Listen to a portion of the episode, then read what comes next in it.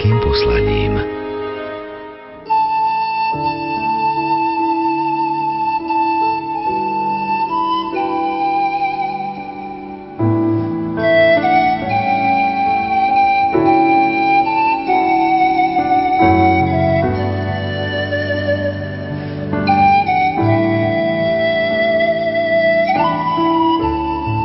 Požehnaný nový rok, milí poslucháči.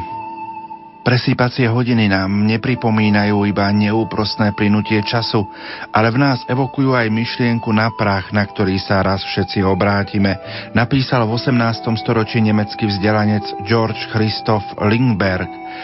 A nitriansky diecézny biskup vo svojom zamyslení o neúprosnom plynutí času píše ďalej.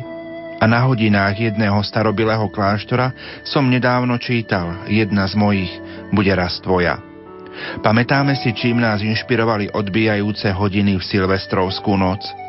Možno sme s lútosťou takmer všetci skomentovali, sme opäť o rok starší.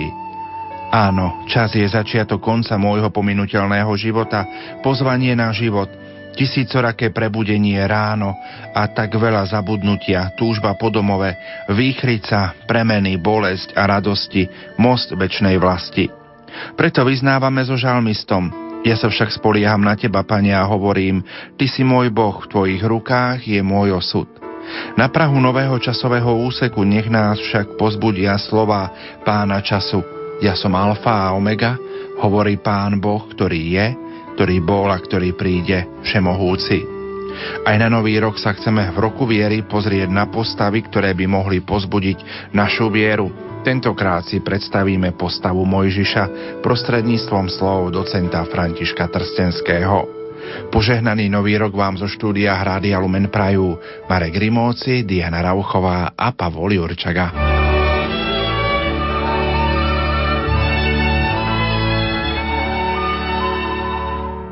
Vyšujem vám nový rok, aby ste mali šťastný krok. Doma lásku, svornosť a všetkého hojnosť.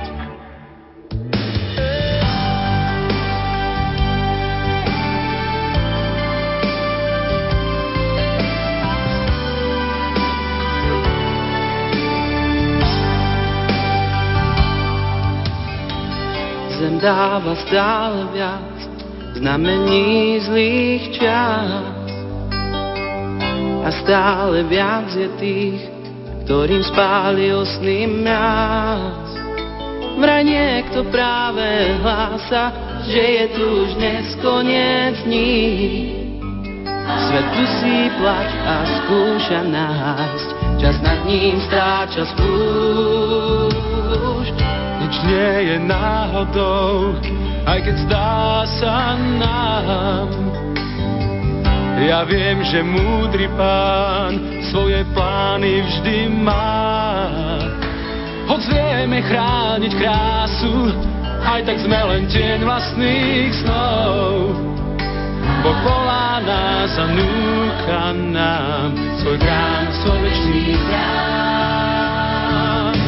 Ja nech dám vieru pochybní, ja nech dám vieru súžení, Božiu lásku chcem nám žiť.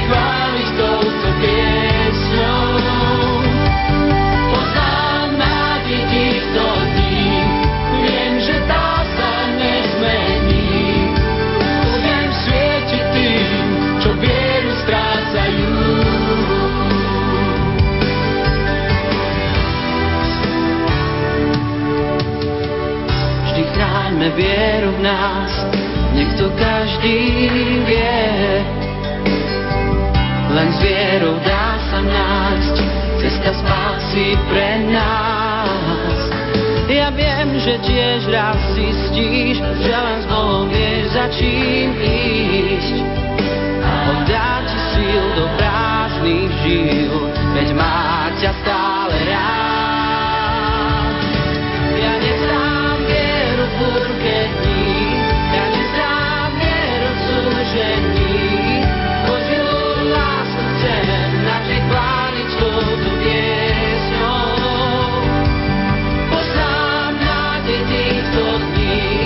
Viem, že tá sa nezmení, veď o mnohý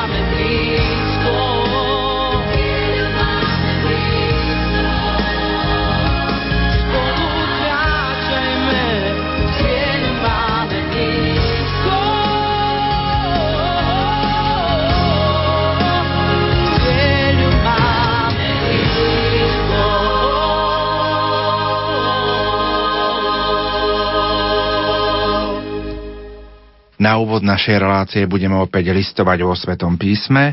Pôjdeme do knihy Exodus, 32. kapitola, 7. a 16. verš. Za nás v Rádiu Lumen listovala kolegyňa Jana Verešová.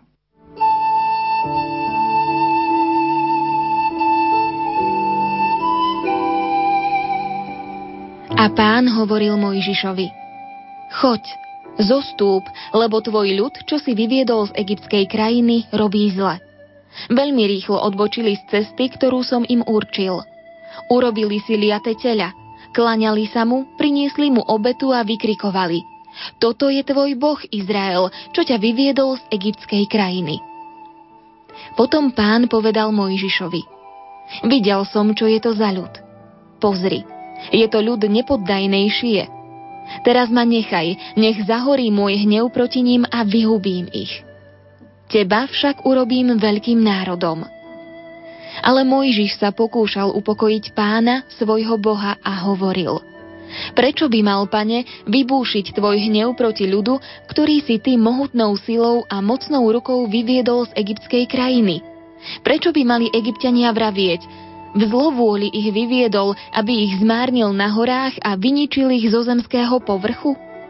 Odlož svoj prudký hnev a maj zľutovanie nad nešťastím svojho ľudu. Spomeň si na svojich služobníkov, Abraháma, Izáka a Izraela, ktorým si na seba samého prisahal a prisľúbil: Rozmnožím vaše potomstvo ako hviezdy na nebi a celú túto zem, o ktorej som hovoril, dám vášmu potomstvu, aby ju vlastnilo na večné veky. A Pán oľutoval nešťastie, ktorým chcel navštíviť svoj ľud. Potom sa Mojžiš vrátil, zostúpil z vrchu a v rukách mal dve tabule zákona, ktoré boli popísané na oboch stranách. Boli popísané z prednej i zo zadnej strany. Tabule boli Božím dielom a písmo bolo Božím písmom, vyritým na tabuliach.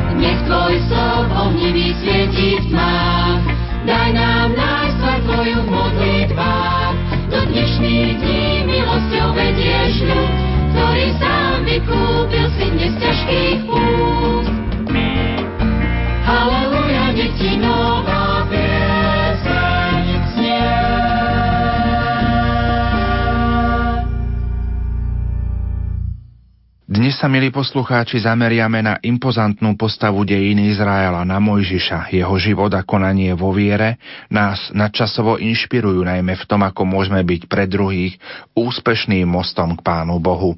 Počúvate biblistu zo spiskej kapituly docenta Františka Trstenského. Milí bratia, sestry, milí mladí priatelia, máme dnes pred očami postavu Mojžiša.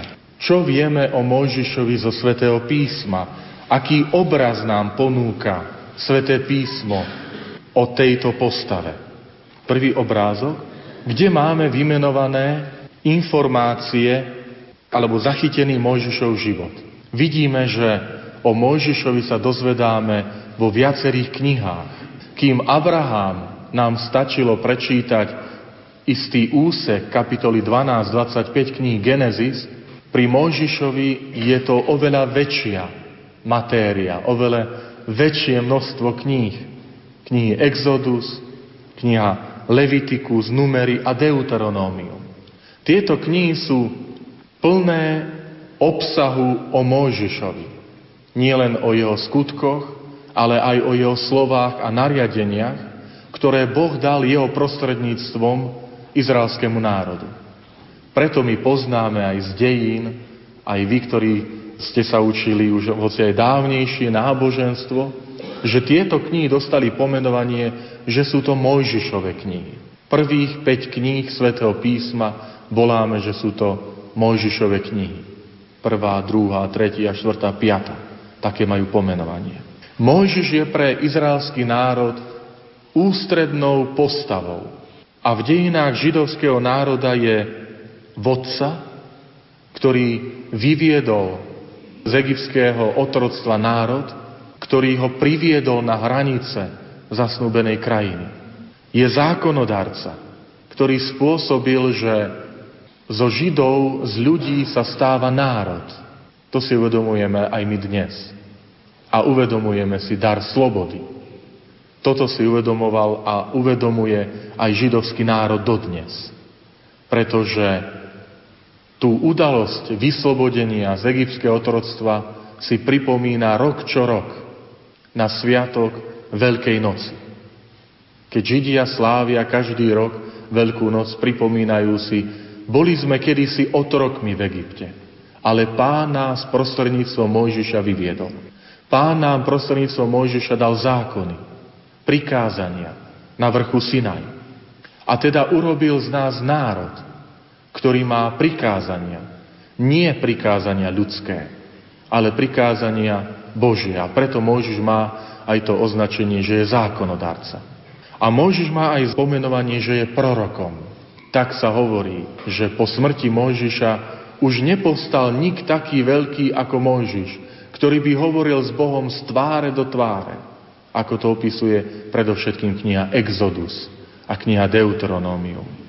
Keď sa pozeráme na Mojžišov život, tak vidíme v jeho živote dôležitú symboliku čísla 40. Má 40 rokov, keď má stretnutie, keď ho povoláva Boh pri horiacom kríku.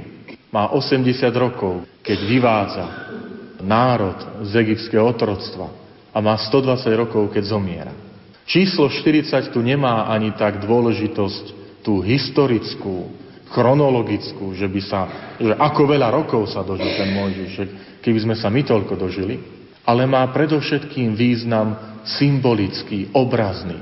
Číslo 40 v Svetom písme je číslom prípravy. Prípravy na niečo dôležité, čo nastane potom. A tak aj život Mojžiša je obdobím prípravy. Prípravy pre izraelský národ na vyslobodenie z egyptského otroctva, a potom po Mojžišovej smrti prípravu, to je ako príprava to putovanie 40-ročné po púšti, na vstup do zasnúbenej krajiny. Ježiš je 40 dní na púšti. A tým evanjelista symbolicky nadväzuje na túto postavu Mojžiša a hovorí, že tu je nový Mojžiš, Ježiš Kristus. A tak ako Mojžiš vystúpi na vrch Sinaj, aby tam dostal prikázania, ktoré potom odovzdá, tlmočí ľuďom, ktorí ho čakajú pod vrchom, tak neskôr evanjelista Matúš zachytí Ježišovu reč na hore. A tiež začína slovami, že Ježiš vystúpil na vrch, posadil sa a začal učiť učeníkov. A učí ich pripomínam im aj desatora. Počuli ste, že bolo povedané, nezabiješ, ale ja vám hovorím. Tieto slová Pána Ježiša, ja vám hovorím, sú vyjadrením autority, novej autority. Pre židovský národ tou autoritou bol Mojžiš. Keď oni počuli Ježiša, ktorý sa stavia nad Mojžiša, nad prikázania, ktoré Boh dal izraelskému národu, tak sa pýtali, kto je to? Je vari väčší ako Mojžiš? Áno, toto chce evanjelista povedať. že Ježiš je novým Mojžišom, ktorého posíla Boh. On je tým prorokom, ktorom sa naplňa. Povedali sme si, že Mojžiš je ten, ktorý vyviedol ľudí z egyptského otroctva. Na ďalšom obrázku vidíme tú cestu izraelského národa. Z egyptského otroctva národ odchádza z Egypta slávnym prechodom cez Červené more. Udalosť, ktorá sa vždy musí čítať na veľkonočné obrady, na Bielu sobotu. Vždy musí toto čítanie zaznieť. Nikdy nesmie byť vynechané. Ako Izraeliti prešli suchou nohou cez Červené more pod vedením Mojžiša, ktorý udrel palicou vody mora a sa rozdelilo na Boží príkaz. Cirkevní otcovia v tomto odchode z otroctva prví kresťania videli krst človeka, kresťana. Že tak ako Izraeliti odišli z otroctva, tak krst človeka zbavuje otroctva hriechu. Preto na Veľkú noc si obnovujeme krstné sľuby, lebo nám to pripomína. Sme slobodní, nie sme otrokmi a máme aj v živote sa tak správať, aby sme sa nenechali zotročiť hriechom a všetkým tým, čo nás robí neslobodnými. Prikázania dostáva Mojžiš na vrchu Sinaj. Na ďalšom zábere vidíme vrch Sinaj. Dnes na tomto vrchu je postavená kaplnka Najsvätejšej Trojice. Veľmi symbolicky vybraný aj názov, alebo teda zasvetená kaplnka. Lebo Boh sa prihovoril Mojžišovi. Boh dal prikázania. Teda nie je to kaplnka svätého Mojžiša, alebo Eliáša, s ktorým sa spája tento vrch Sinaj. Ale je to Boží vrch. Pretože nie Mojžiš dal prikázania, ale Boh dal prikázania.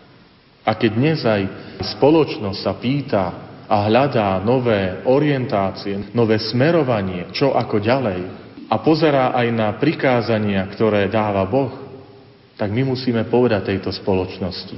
Toto nie sú ľudské prikázania. Desatoro. To je Božie prikázanie, ktoré dal Boh spoločnosti, aby žila v harmónii, aby žila v naplnení. V dejinách Mojžiša je ešte jeden vrch významný. Mojžiša by sme mohli povedať, že to bol taký horál spojený s vrchmi. Vystupuje na vrch Sinaj, aby tam dostal prikázania, 10, 40 dní a 40 nocí tam strávi. Opäť číslo symboliky, prípravy, očakávania. Ale potom je ešte jeden vrch s ním spojený a to je vrch Nebo. Vrch Nebo, ktoré je v dnešnom Jordánsku. To je vrch, na ktorom Mojžiš zomiera. Nedostane sa sám do zasnúbenej krajiny, ale zomiera v pohľade na zasnúbenú krajinu, mohli by sme povedať, pred bránami krajiny, do ktorej vstúpi Jozue, jeho nástupca. A tak môžeme sa pozrieť na tento vrch Nebo. Dnes je tam postavená takáto kaplnka, ktorá práve je memoriálom, spomienkou na Mojžiša. Nás prekvapí takáto vec, že svetopisec hovorí pri smrti Mojžiša, že nikto nevie, kde je pochovaný. O jeho hrobe sa nevie až dodnes. Táto poznámka svetopisca je dôležitá, pretože touto poznámkou zabránil Izraelitom, aby si Mojžiša zboštili. Aby nemohli chodievať na jeho hrob. Aby neurobili z toho kultové pútne miesto, lebo by ich to mohlo odvrátiť od Boha. Mohlo by ich to pomýliť a povedali, Mojžiš nám dal prikázanie. Nie Mojžiš, Boh vám dal prikázania. Mojžiš bol jeho prostredníkom, sprostredkovateľom. Tak aj týmto takou drobnou poznámkou svetopisec chcel Izraelitov, keď videli okolité národy, ktorí si uctievali, zomreli, takže ich až zbošťovali. Poznáme to aj z gréckeho, rímskeho prostredia, že si zbošťovali hrdinov gréckych bájí. Tak i svetopise chcel tomuto zabrániť. Máš jediného Boha, Boh Izraela. Toho uctievaj, tomu sa klaňaj. Tento vrch Nebo sa stáva aj miestom návštevy pápežov. Na toto miesto prišiel v roku 2000 blahoslavený pápež Ján Pavel II. Na toto miesto v roku 2009 prišiel pápež Benedikt XVI. Symbolicky na tomto mieste vidíte kríž, ktorý je akoby v tvare kríž a had na ňom, akoby tak omotaný. Pretože Mojžiš a jeho gesto, ktoré urobil na púšti, keď priviedol Boh ohnivé jazyky, tak nechal vyzvihnúť medeného hada na púšti. Sa stal predobrazom Ježiša Krista. Aj Pán Ježiš to sám hovorí. Ako Mojžiš vyzdvihol hada na púšti, tak musí byť vyzdvihnutý Syn človeka. A preto gesto Mojžiša sa stalo vlastne predobrazom záchrany, ktorú vykonal Ježiš Kristus na kríži. Preto aj to umelecké dielo je tak zostavené, že je to kríž, ktorý pripomína aj to gesto, ten úkon Mojžiša, a zároveň nasmerováva veriaceho človeka, aby v tom videl kríž Ježiša Krista. Záchranu ľudstva. Aj dnes. Kristov kríž. Veríme, veriaci, že Kristov kríž je zmyslom, že je nádejou. Aj pre Európu. Aj pre našu spoločnosť.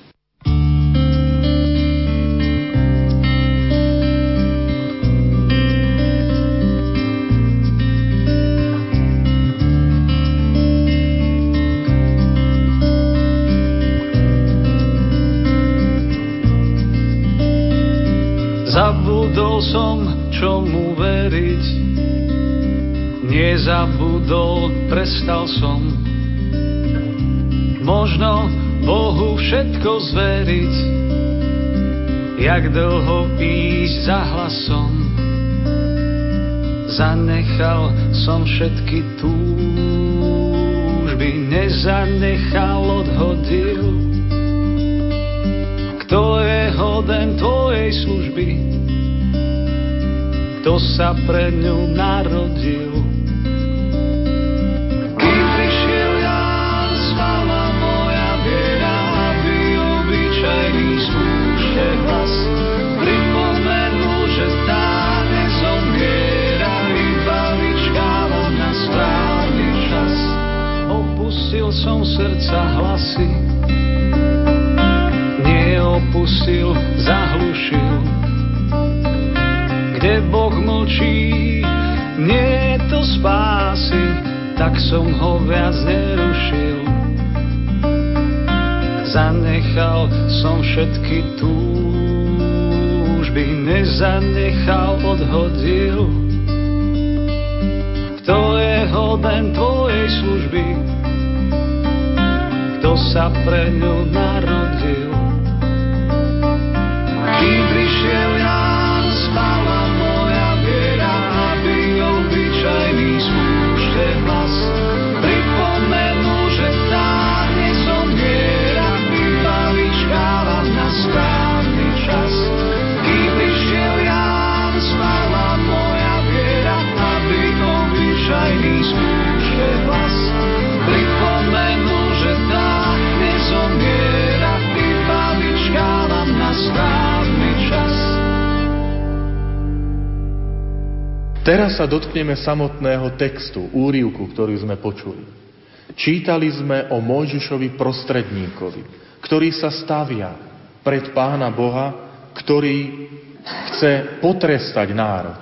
Národ sa previnil, pretože kým Mojžiš na vrchu dostáva Božie prikázania, tak národ si zatiaľ dolu, pod vrchom, pod kopcom, robí zlaté tela. Nahovorí Árona, ktorý bol bratom Mojžiša, aby im ulial zlaté telo. Židovská tradícia hovorí z tejto udalosti, že izraelské dejiny sú plné udalostí, za ktoré sa národ hanbí, ktorými sa nevychvaľuje. A židovská tradícia hovorí, že tou najväčšou hanbou židovského národa je zlaté telo. Že kým Boh povoláva jedného z nich, aby dal desatoro, tak tento národ nepochopiteľne si vytvára iného Boha. Pýta si iného Boha. Zlaté tela. A tak Mojžiš v tomto príbehu, ktorý sme počuli, vystupuje ako orodovník. Nie je to prvýkrát. Keď sa Mojžiš postaví, by sme mohli povedať medzi Boha a medzi ľud. Spomente si, keď Mojžiš prosí aj za faraóna. Keď Boh poslal na egyptského faraóna rany, 10 egyptských rán. Tá kniha Exodus hovorí aj o tom, že Mojžiš dokonca prosil za egyptského faraóna, orodoval za neho. Keď postihne jeho sestru Miriam. Mojžiš mal dvoch súrodencov, brata Árona a sestru Miriam. Keď jeho sestru postihne malomocenstvo, prosí Pána Boha za svoju sestru, aby ju zbavil tejto choroby. Keď ľud reptá proti Bohu, to, čo sme si spomínali, tie hady ohnivé, ktoré napádajú izraelský národ, tak Boh sa modlí. Mojžiš sa modlí Bohu, prosí Pána Boha. A Pán Boh mu povie, urob medeného hada. Teda tá dnešná udalosť, ktorú sme si dnes vypočuli, nie je prekvapujúca. Preto hovoríme Mojžišovi, ktorého v dejinách aj pre našu cestu viery môžeme vidieť ako toho, ktorý je orodovník pred Bohom za ľud, za druhých ľudí. Môžeme ďalej sa pozrieť. 10 Božích prikázaní, prikázania, ktoré dáva Boh na vrchu Sinaj, sú akoby pokrmom. Sú pripomenutím toho, že nie len z chleba žije človek. To sú slová, ktoré povie aj Ježiš Kristus pri pokušení, keď je vyzvaný, aby premenil kameň na chlieb, tak odpovedá pokušiteľovi. Nie len z chleba žije človek. Milí priatelia, opäť sa vraciam k tej spomienke na výročie nežnej revolúcie. Toto je dôležité, aby sme si aj my uvedomili, pripomínali, že táto naša spoločnosť nemôže byť budovaná len na materiálnych hodnotách. Nesmieme dovoliť, aby sa celá diskusia o nasmerovaní spoločnosti znížila, zredukovala len na diskusiu o tom, ako rýchlo postavíme diaľnice, ako rýchlo znížime deficit a ako rýchlo naštartujeme ekonomiku. Sú to dôležité veci, ale nad to treba rozprávať aj o hodnotách morálnych, o hodnotách etických, o hodnotách duchovných, nehmotných. A my máme byť tí, ktorí tie hodnoty budeme uplatňovať v živote. Nie len rozprávať o nich, ale aj uplatňovať v živote. Ľud žiada hmatateľný dôkaz existencie Boha. Kým Mojžiš je na vrchu Sinaj, ľud dolu pod vrchom hľadá, žiada od Árona, chceme mať Boha, ktorý bude ako my, aby sme sa mohli dotknúť. Toto je pokušenie neustále. Aj my v našom živote niekedy si radšej uprednostníme hmatateľný dôkaz o Bohu. Aj ľudia, aj my si tak niekedy povieme, z rečí farárov sa nenajeme. Potrebujeme peniaze, potrebujeme prácu, len z rečí sa nikto nenaje. Teda aj my niekedy sme v tom istom pokušení. Že pekne to pán farár hovoríte, aj v kostole to pán Boh pekne nám hovorí, ale v živote sa z toho nenajeme. Čiže aj my sme niekedy vystavení tomu pokušeniu urobiť si, uliať si zlaté tela. Také, ktoré budeme mať hmatateľné, viditeľné. Slová, ktoré sme v dnešnom úryvku počuli, ako Boh hovorí Mojžišovi, že teraz ma nechaj, aby som potrestal, zničil tento národ, tak sú dôkazom toho, že Mojžiš už prosil Pána Boha, aby nevykonal ten trest. Keď mu Boh hovorí, nechaj ma, čiže neoroduj za tento ľud. Mojžiš sa nenechá odbiť, odradiť. Spomeňte si na Evanjelium, kde hovorí Pán Ježiš, aby sme boli neodbitní, ako tá vdova, ktorá pred sudcom prosí, pred sudcom, ktorý sa Boha nebojí a ľuďmi pohŕda a uspeje pred ním. Tak potom Ježiš Kristus na to hovorí, varím, nevypočuje Boh tých, ktorí sa k nemu utíkajú dňom i nocou. To je aj pre nás takou veľkou výzvou a povzbudením, že má význam sa modliť, má význam prosiť, má význam dôverovať silu modlitby. Mojžiš je toho príkladom. Mojžiš neukazuje v tej reči, v tej odpovedi na ľud, ale ukazuje na Božie milosrdenstvo, dobrotu a odpustenie. Apeluje na Božiu dobrotu. Ty nie si Boh, ktorému by sa páčila neprávosť. Ty nie si Boh ten, ktorý by chcel zničiť a nešťastie človeka. Mojžiš je ustarostený o dve veci. V tom úryvku sme to počuli. Prvým tou starosťou je hriech ľudu. Je si vedomý, že ľud sa previnil. A preto prosí o odpustenie Boha. Robí orodovníka. Ale zároveň je ustarostený aj o dobré meno Boha. Toto je veľmi pekná myšlienka alebo vlastnosť Mojžiša. Že on má pred očami to, aby Božie meno neutrpelo, aby Boží majestát nebol pošpinený. On to pekne hovorí, že prečo by mali hovoriť Egypťania, že ten, kto vás vyviedol z Egypta, Boh, ktorý vás vyviedol z Egypta, vás vyviedol iba preto, aby vás zničil. Mojžiš je ustarostený o dobré Božie meno. My si to ešte v závere pripomenieme, že či máme my takúto ustarostenosť. Aby Božie meno mojím životom bolo oslávené. Nie len o moje meno, aby mi šlo, aby som si ja meno nepokazil, ale aby Božie meno nebolo pokazené. Spomeňme si na slova Otčenáša. Každý deň, keď sa to modlíme, si pripomíname túto Mojžišovú ustarostenosť. Lebo v modlitbe Otčenáš sa modlíme: posväť sa meno Tvoje. Nech je Tvoje meno mojím životom posväcované. Nehovoríme, že Bože, posväť moje meno, ale my prosíme a aj sa zavezujeme, že my budeme Božie meno posvecovať.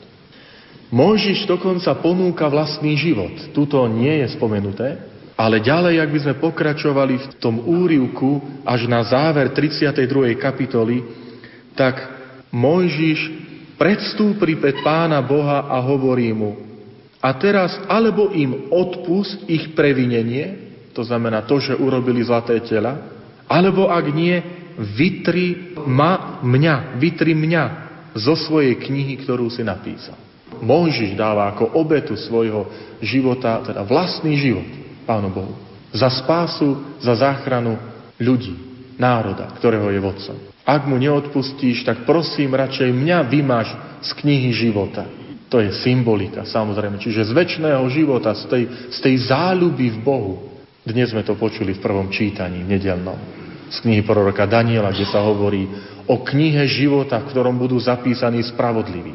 Opäť, samozrejme, symbolické rozprávanie, pretože to je vyjadrením, že ich pamiatka je v Božích očiach nezabudnutelná. Ak aj človek zabudne, ale Boh na svojich spravodlivých nezabúda. A Mojžiš dáva tento svoj život, seba samého, ako ponuku Bohu. Radšej mňa a nie tento ľud. Preto sa stáva Mojžiš aj predobrazom Krista, ktorý svojou obetou na kríži vymazal hriech človeka. Zmazal hriech človeka. Celá táto udalosť, ktorú sme počuli, má taký veľmi pekný symbolický príklad alebo také uplatnenie v židovskom národe. Židovský národ dodnes slávi jednu noc. V hebrejčine sa volá Tikun Leif Shavuot, čo doslova, alebo nejako môžeme preložiť, že náprava noci počas sviatku Turíc. Turíce sa slávia 50 dní po Veľkej noci. Slávili Turíce ešte pred zoslaním Ducha Svätého Židia. Volajú to sviatok týždňov. Preto týždňov, lebo sa počíta 7 týždňov od Veľkej noci. 7 týždňov, týždeň má 7 dní, takže prídeme ku číslu 49 a na 50. deň sa slávi tento sviatok. A týmto sviatkom si pripomína židovský národ každý rok dar Pánovho zákona. Boh nám dal na vrchu Sinaj prikázania. A v túto noc, ktorú takto nazývajú, strávia celú noc čítaním Svätého písma, štúdiom Pánovho zákona. A oni to takto vysvetľujú. Keď Mojžiš bol na vrchu Sinaj, naši praotcovia spali pod kopcom. Keď dostávali sväté prikázania, tak národ spal. A my to chceme odčiniť. A tak túto noc my zasvetíme čítaniu a štúdiu Svätého písma, Pánovho zákona. Veľmi pekná myšlienka. Ako aj národ si je vedomý, že musíme niektoré veci odčiňovať. Nestačí len povedať: to sa nás netýka, to robili naši predkovia, my si nemajú nič spoločné. Ale národ si je vedomý, že majú spoločné korene.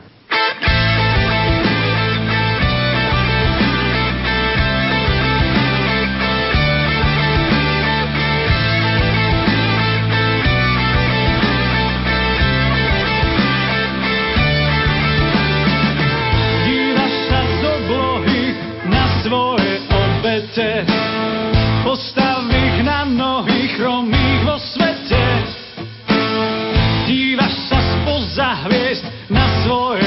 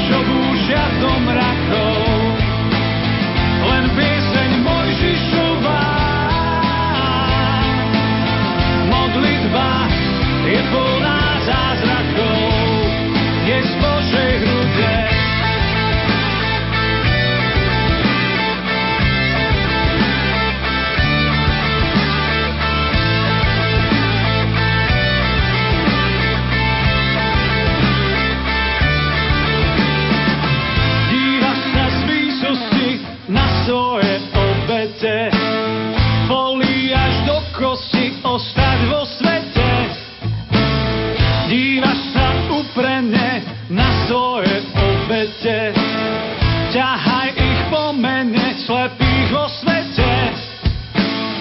Čo človek nemá, to neštratí. Obloha nemá, hlas nevráti. Kde miznú naše slova, modlitby, čo búšia do mrakov. Len pieseň Mojžišová, modlitba je plná zázrakov, je z Božej hrude.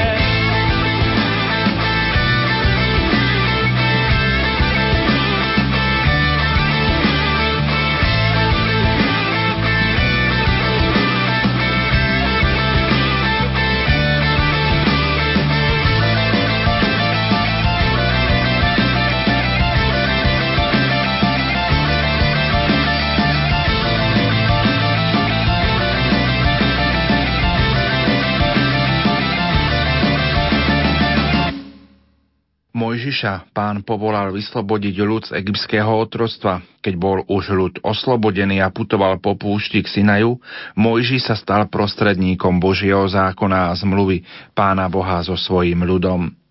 Aj v diele Život Konštantína, ktoré je životopisom nášho svätého vierozvesca, svätého Cyrila, sa Mojžiš až 12-krát práve spomína v súvise so zákonom a zmluvou. Opäť biblista docent František Trstenský. Keď Mojžiš prijíma desatoro a keď svetopisec toto zapíše do svätého písma v knihe Exodus 20. kapitole, doma si to potom môžete pozrieť, prečítať ďalej, tak si všimnite, že 10 Božích prikázaní stojí na začiatku celej zbierky ostatných prikázaní, ktoré opisujú, čo ako spoločnosť sa má riadiť, ako sa má riadiť manžel, manželka, rodina, spoločnosť, súdy a tak ďalej, tak na začiatku celých všetkých týchto prikázaní stojí desatoro. Dnes, ak by sme to mohli k čomu si prirovnať, tak to prirovnáme k preambule ústavy. Preambula ústavy je niečo, čo vovádza do celej zbierky ústavných zákonov. A tak aj svetopisec, keď uvádza túto zbierku zákonov, ktoré Boh dal prostredníctvom Mojžiša, tak na prvé miesto ako prvé vloží preambulu a to je desatoro.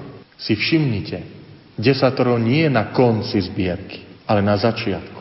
Pretože desatoro nie je vrcholom nášho duchovného života, ale vstupnou bránou.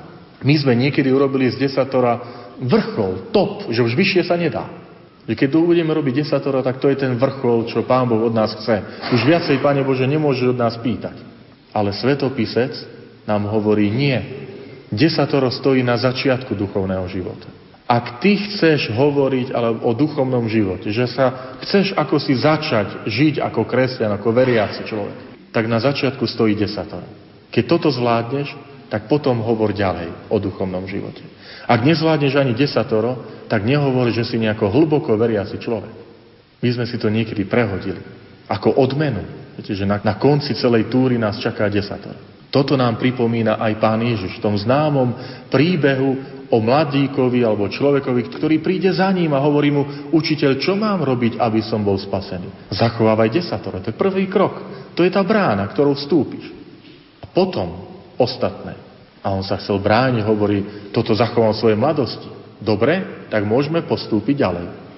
A Ježiš mu hovorí, choď, predaj, rozdaj, príď, nasleduj ma. Ale toto sú slová, ktoré Ježiš vidíme ako naplňa starý zákon, kde to už bolo obsiahnuté. Preto rozumieme, keď sa hovorí v Novom zákone, že Ježiš hovorí, neprišiel som zákon zrušiť, ale naplniť, dať mu ten plný význam. Tak aj my pozerajme na desatoro. Ako na vstupnú bránu, ako na tú prvú podmienku nášho duchovného života. Čo my tu chceme viesť nejaké ťažké filozofické debaty, zľava doprava, hore dole, či Boh je jeden, alebo sú traja, v ktorých osobách a tak ďalej. Najskôr skúsme začať tým prvým, a to je zachovávanie desatora. Niekedy aj spoločnosť. Necháme sa vtiahnuť spoločnosťou do takýchto debát. V tom zmysle, že poďme sa debatiť a rozprávať o streche. Najskôr postavme základy. Potom sa budeme rozprávať o múroch, o oknách a o streche a o komíne. My sa začíname baviť o farbe plota, ešte sme ani základy nepostavili. Tak je to aj niekedy v duchovnom živote. To nám svätopísec chce povedať. Desatoro je základ. Toto nie je pre teba ten úvod duchovného života. Keď toto zvládneš, potom sa pokús ísť ďalej. A sami vidíme, aj dnes večer si pripomenieme, že Pane, koľko mi ešte chýba len k tomu, aby som desatoro zachoval. A hovoríme to s pokorou, úprimne, s ľútosťou a s prosbou, aby nám Boh to odpustil a aby nám pomáhal žiť ten život podľa 10 Božích prikázaní. A tak slova na zamyslenie vám ponúkam dnes večer tieto tri také okruhy. Prvý okruh s Mojžišom je desatoro. Mojžiš vždy zostane v dejinách izraelského národa ako ten, ktorý sprostredkoval tento veľký dar. Dar, ktorý si židovský národ pripomína na Turíce. Neskôr Boh zošle Ducha Svätého na Turíce, v Skutkoch apoštolov. Preto, aby nám Duch Svätý pomáhal spoznať tieto prikázania, zachovávať ich. Dar Ducha Svätého. Teda to prvé zamyslenie na dnes podvečer je, ako sa ja staviam k desatoru, k Božiemu zákonu, ktorý nám Pán Boh dal ako pravidlá pre náš život, aby sme neboli šťastní na chvíľočku, na minútku, na hodinku, na 2 dni, ale aby sme boli v spoločnosti šťastní navzájom. Mojžiš je orodovníkom. Mojžiš je ten, ktorý prosil pred Pánom, postavil sa pred Pánovu tvár a prosil za národ. Skúsme aj my si osvojiť túto Mojžišovu vlastnosť. Či v modlitbe myslíme aj na druhých. Či v modlitbe orodujem pred Pánom Bohom za druhých ľudí. Či príliš nehovorím modlitbe len o sebe. Ja, toto potrebujem ja, tamto potrebujem moja rodina, toto potrebuje, moja rodina tamto potrebuje. Mojžiš je vzorom toho, čo my nazývame ľudská solidarita. To je vlastnosť kresťanská, duchovná. To nevymyslela niektorá politická strana kedysi v novoveku. To je typickou vlastnosťou kresťanov, že vždy sú si vedomí, že na tomto svete nie som sám. Spomeňte si na Ježišov príklad, keď hovorí, bol som hladný, bol som smedný, pomohli ste mi. Toto je ľudská solidarita.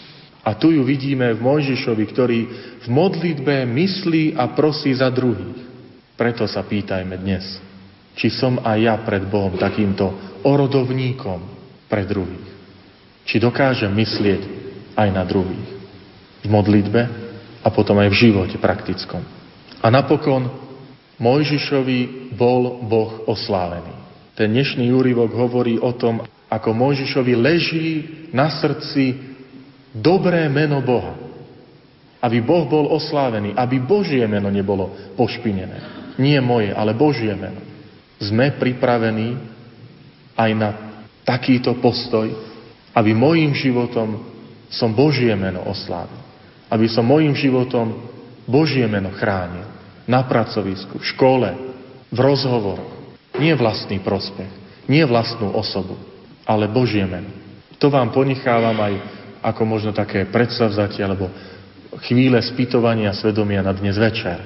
Ale zároveň aj ako predsavzatie do budúceho stretnutia. Chcem mojim životom Božie meno oslavovať. Chcem byť svedkom Božím. V spoločnosti, kde žijem, nemusíme hneď hovoriť o svedectve v Afrike, v Ázii. Stačí, keď budeme kresťanmi tam, kde zajtra prídete, kde dneska večer sa vrátite. Keď tam budeme svedkami.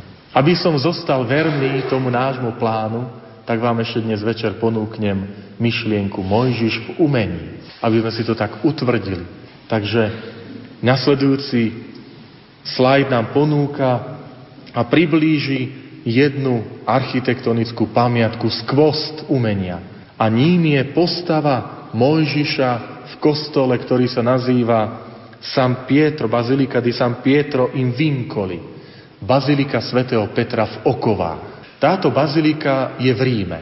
Ak budete niekedy mať cestu do Ríma, alebo ste boli nedaleko Kolosea.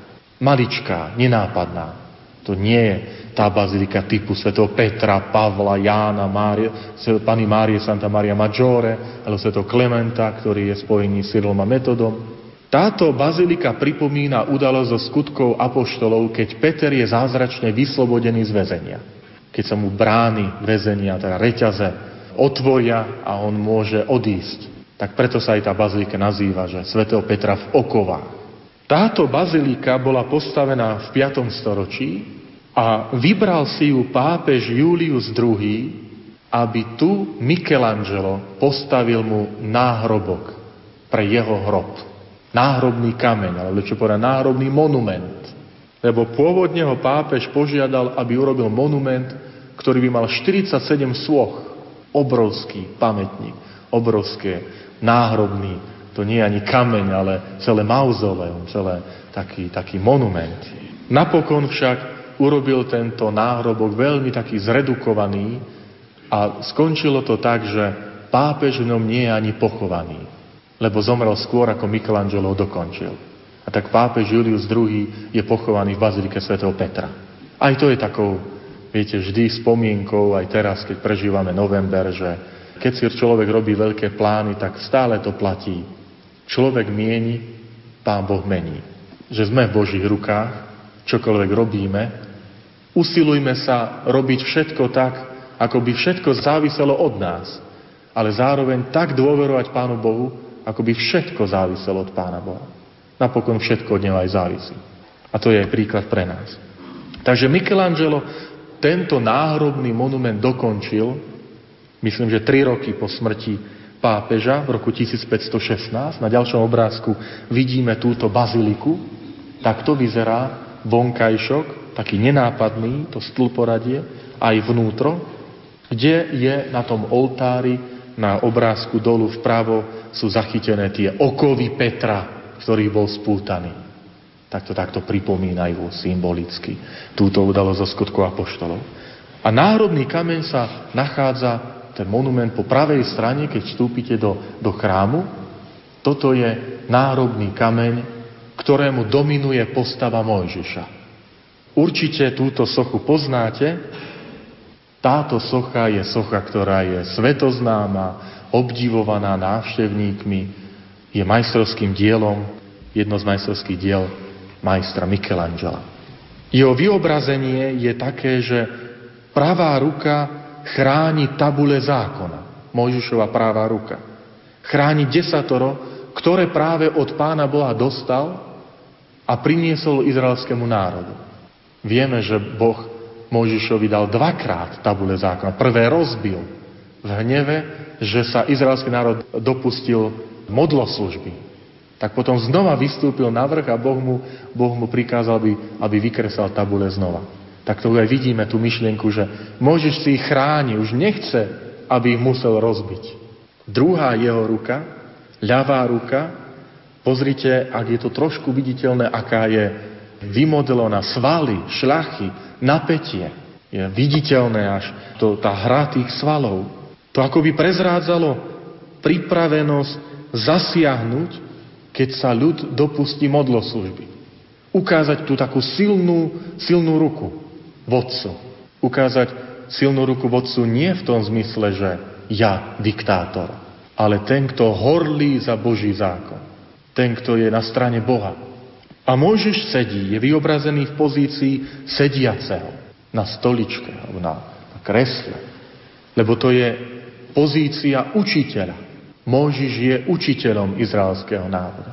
A tak sa vraciam k tej myšlienke, kde aj evanjelista povie, že Ježiš vystúpil na vrch a posadil sa. Lebo keď sa posadil, to je pozícia učiteľa, ktorý učí s autoritou. Už rozumiete, keď príde biskup na návštevu, na pastoračnú návštevu, má svätú omšu a sedí. To je také najdôležité, alebo také najkrajšie vyjadrenie, že vtedy vystupuje autorite nástupcu apoštolov. Je to zdôraznené tým, tá jeho taká učiaca autorita, ktorú dostal ako nástupca apoštolov. A to je už myšlienka starého zákona, nového zákona, kde učiteľ sedela a učeníci, žiaci boli pri nohách svojho majstra. Spomeňte si na Pavla, ktorý povie, pri nohách Gamaliela som sa vzdelával. To znamená, Gamaliel bol rabín, učiteľ, ktorý sedela. A Pavol bol pri jej nohách ako vyjadrenie poslušnosti, pozornosti na slová svojho učiteľa.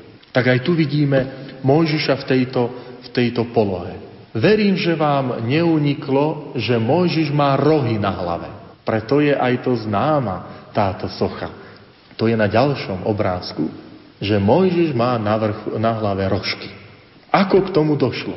Totiž, keď čítame knihu Exodus, tak tam máme napísané, keď Mojžiš zostupoval z vrchu, dve tabule zákona mal Mojžiš v rukách, keď zostupoval z vrchu, Mojžiš nevedel, že mu žiari tvár od rozhovoru, ktorý s ním mal Boh. A teraz, hebrejský text má pre slovíčko žiariť sloveso karan. Karan. Lenže v čase, keď Hieronym prekladal tento text do latinčiny, tak hebrejský text nemal samohlásky. A keď nedáte doslov do spoluhlások samohlásky, tak to môžete prečítať aj inak. Nielen ako karan, ale aj ako keren. A to znamená roh.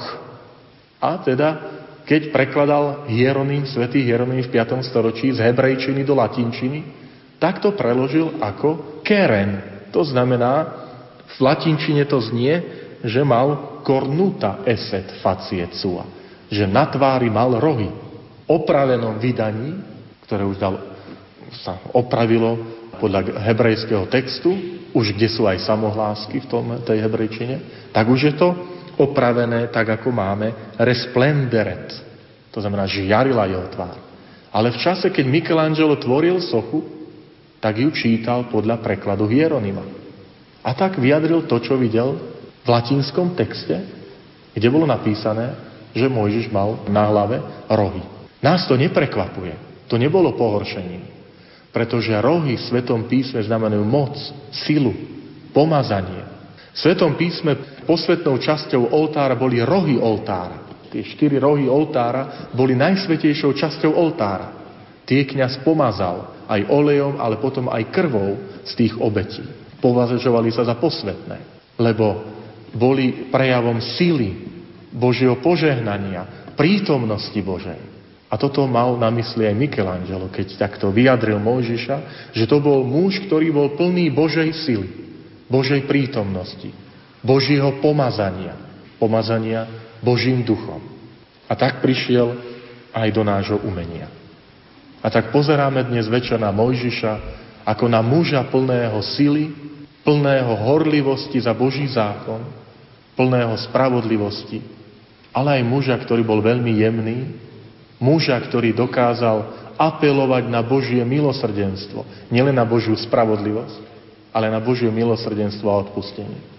A v tomto nech nám je príkladom v našom prežívaní viery. Usilujme sa, nech nám v živote nechýba horlivosť za spravodlivosť v spoločnosti, v živote, ale rovnako aj za Božie milosrdenstvo a odpustenie. Nech sú prítomné v našom živote. Amen.